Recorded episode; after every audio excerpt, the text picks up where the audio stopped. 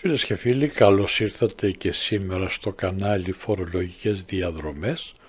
Μαζί θα περάσουμε λίγη ώρα αναλύοντας νέες και παλιές φορολογικές διατάξεις. Ελπίζουμε να σας αρέσει και η σημερινή μας παρουσίαση και αν αυτό συμβεί τότε να μας κάνετε ένα like. Αν έρχεστε για πρώτη φορά μπορείτε να κάνετε έγγραφη για να σας ενημερώνουμε για κάθε νέα παρουσίαση. Καλή σας συνέχεια.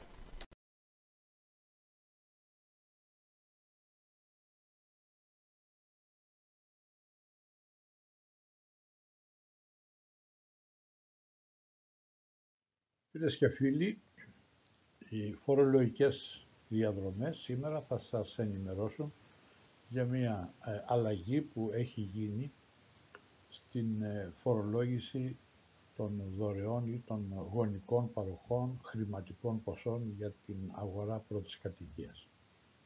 Έτσι λοιπόν μέσα στο 2020 έχουμε την εγκύκλιο 2133 της ΑΔΕ, της Ανεξάρτητης Αρχής Δημοσίων Εσόδων, με την οποία κοινοποιήθηκε η διάταξη του άρθρου 7 του νόμου 4714 του 2020 με την οποία διάταξη έχει προσθεθεί ένα εδάφιο στο τέλος της παραγράφου 2 του άρθρου 44 του Κώδικα Διατάξεων Φορολογίας Κληρονομιών, Δωρεών και Γονικών Παροχών.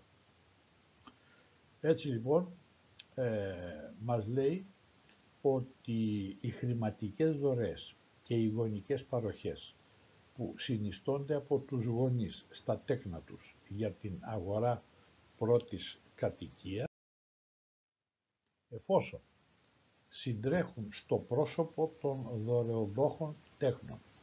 Οι προϋποθέσεις απαλλαγής πρώτης κατοικίας του άρθρου 1 του νόμου 1078 του 1980 δεν φορολογούνται αυτοτελώς όπως ο νόμος προβλέπει με συντελεστή 10% αλλά για τον υπολογισμό του φόρου θα εφαρμοστούν οι διατάξεις του άρθρου 29 του κώδικα.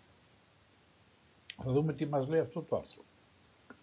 Προαπαιτούμενο λοιπόν για την ευνοϊκή αυτή μεταχείριση των εν λόγω δωρεών ή γονικών παροχών είναι να προκύπτει ότι η δωρεά ή η γονική παροχή γίνεται για την απόκτηση ενός συγκεκριμένου ακινήτου για το οποίο ακίνητο το τέχνο απαλλάσσεται από τον φόρο ως πρώτη κατοικία.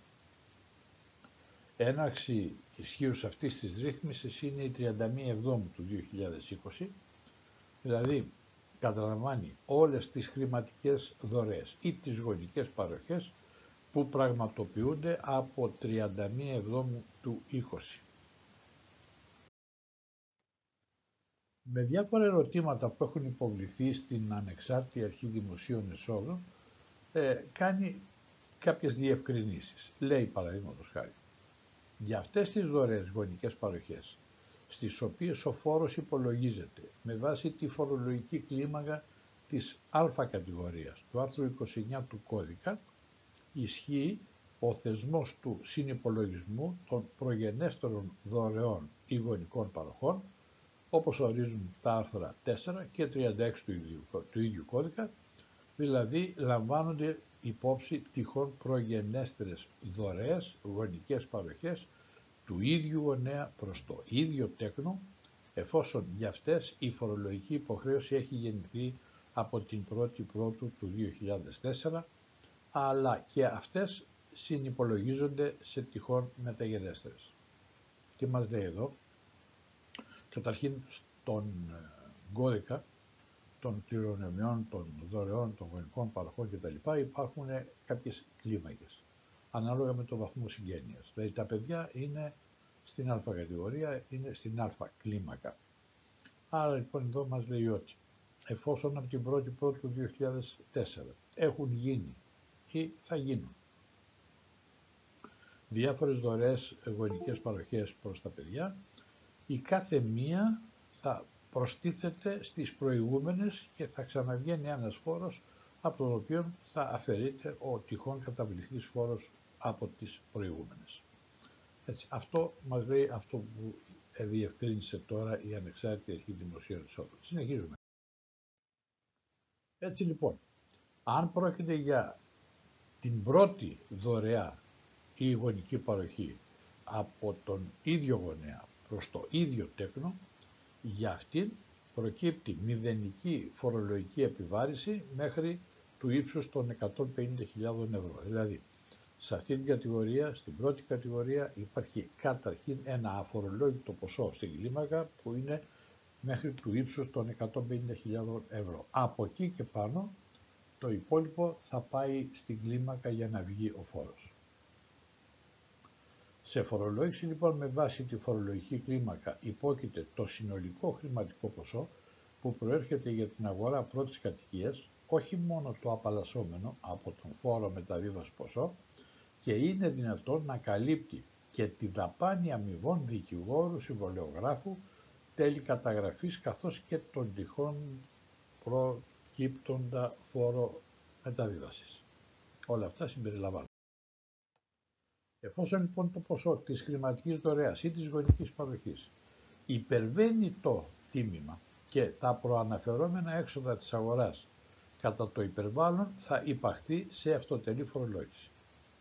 Χρηματικά ποσά που, που παρέχονται από τους γονείς στα παιδιά για ανέγερση οικονομή σε οικόπεδο είτε έχει τύχη απαλλαγής πρώτης κατοικίας ο δωρεοδόχος τέκνο για την απόκτηση του οικοπαίδου, είτε όχι υπόκεινται σε αυτοτελή φορολόγηση.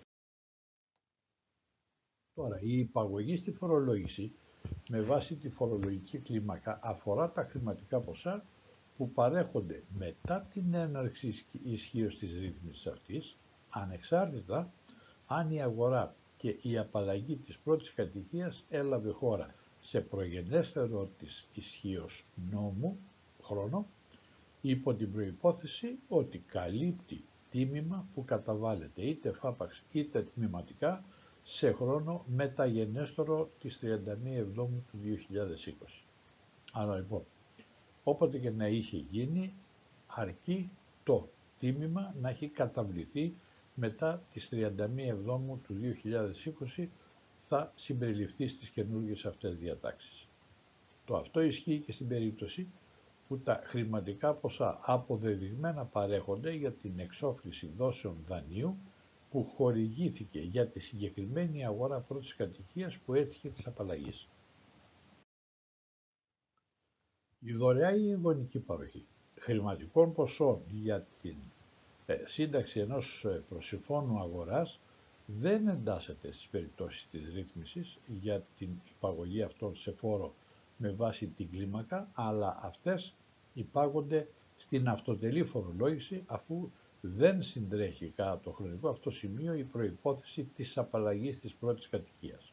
Απλά, εάν γίνει μια δωρεά ή μια γονική παροχή ενός χρηματικού ποσού για την σύνταξη ενός προσυμφώνου αγοράς, εδώ δεν θα ενταχθεί στη διάταξη αυτή, γιατί λείπει η βασική προϋπόθεση, η οποία είναι να υπάρχει απαλλαγή πρώτης κατοικίας.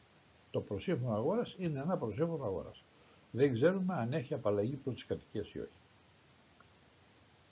Το ίδιο, δηλαδή αυτοτελή φορολόγηση και όχι με την κλίμακα, ισχύει και στην περίπτωση μιας δωρεάς ή μιας γονικής παροχής χρηματικών ποσών για την αγορά από τα παιδιά κατοικία στο εξωτερικό, αφού στην περίπτωση αυτή δεν συντρέχει και εδώ η προϋπόθεση απαλλαγής κατά τις διατάξεις του 1078 νόμου του 1980 όπως ρητά απαιτείται κατά τον νόμο. Εδώ δεν έχουμε την περίπτωση απαλλαγής πρώτης κατοικίας. Τώρα για την υπαγωγή της δωρεάς ή της γονικής παροχής στη φορολόγηση με βάση την κλίμακα θα πρέπει να προκύπτει ρητά ότι αυτή έχει συσταθεί για την αγορά συγκεκριμένου ακινήτου για το οποίο ακίνητο ο δωρεοδόχος ε, ή το τέκνο έτυχε της απαλλαγής. Επειδή η δήλωση φόρου δωρεάς ή γονικής παροχής υποβάλλεται μέσα σε εξάμενη προθεσμία από τη σύστασή της, θα πρέπει κατά κανόνα να αναγράφονται πάνω στην οικία δήλωση τα στοιχεία της δήλωσης φόρου μεταβίβασης ακινήτων καθώς και του μεταβιβαστικού συμβολέου, εάν τούτο έχει ήδη συνταχθεί. Έτσι λοιπόν θα πρέπει να είναι εφικτή η επαλήθευση της ισχύως της νομοθετικής ρύθμισης, ο όρος δηλαδή που ε, νομοθετήθηκε για να φορολογείται με την κλίμακα και όχι με αυτοτελή φορολόγηση. Δεδομένου δε ότι η απαλλαγή από τον φόρο μεταβίβαση ακινήτων είναι προϋπόθεση για την υπαγωγή των εν λόγω χρηματικών δωρεών στην φορολόγηση με βάση την κλίμακα και όχι με αυτοτέλεια, η μία αναγραφή των στοιχείων, δηλαδή τουλάχιστον της δήλωσης φόρου μεταβίβαση ακινήτων, συνεπάγεται μία πρόσκληση του φορολογούμενου από τη ΔΟΗ εντός τριών εργασίμων ημερών από την παραλαβή της δήλωσης κατά τα όσα ορίζονται στην απόφαση 1137 του 2020 προκειμένου να συμπληρωθούν τα στοιχεία αυτά που μη συμπλήρωση όμως των στοιχείων της δήλωσης, δηλαδή αν ο φορολογούμενος επικαλείται ότι αυτή δεν έχει υποβληθεί ακόμα, δεν συνεπάγεται η παγωγή της χρηματικής δωρεάς σε αυτοτελή φορολόγηση στο στάδιο αυτό, εφόσον αναγράφονται τουλάχιστον τα στοιχεία του αγοραζόμενου ακινήτου και ότι συντρέχουν οι προϋποθέσεις απαλλαγής της πρώτης κατοικίας. Αυτή η επαλήθευση της συνδρομής όλων των προϋποθέσεων γίνεται μέσα σε 60 μέρες, αλλά και στο στάδιο του ελέγχου. Προκειμένου δε να είναι βέβαιη η συνδρομή της απαλλαγής από τον φόρο μεταβίβασης ακινήτων ως προϋπόθεση για την φορολόγηση βάση της κλίμακας, οι δηλώσεις κλιματικών δωρεών ή γονικών παροχών για τις οποίες ο φόρος υπολογίστηκε με βάση τη φορολογική κλίμακα της πρώτης κατηγορίας πριν τη σύνταξη του μεταβιβαστικού συμβολέου και πριν την υποβολή της οικίας δήλωσης του φόρου μεταβίβαση ακινήτων ελέγχονται υποχρεωτικά. Σχετική είναι και η εγκύκλειος 2182 κάθετος 9 που έχει εκδοθεί τον Νοέμβριο του 2020. Καλή συνέχεια.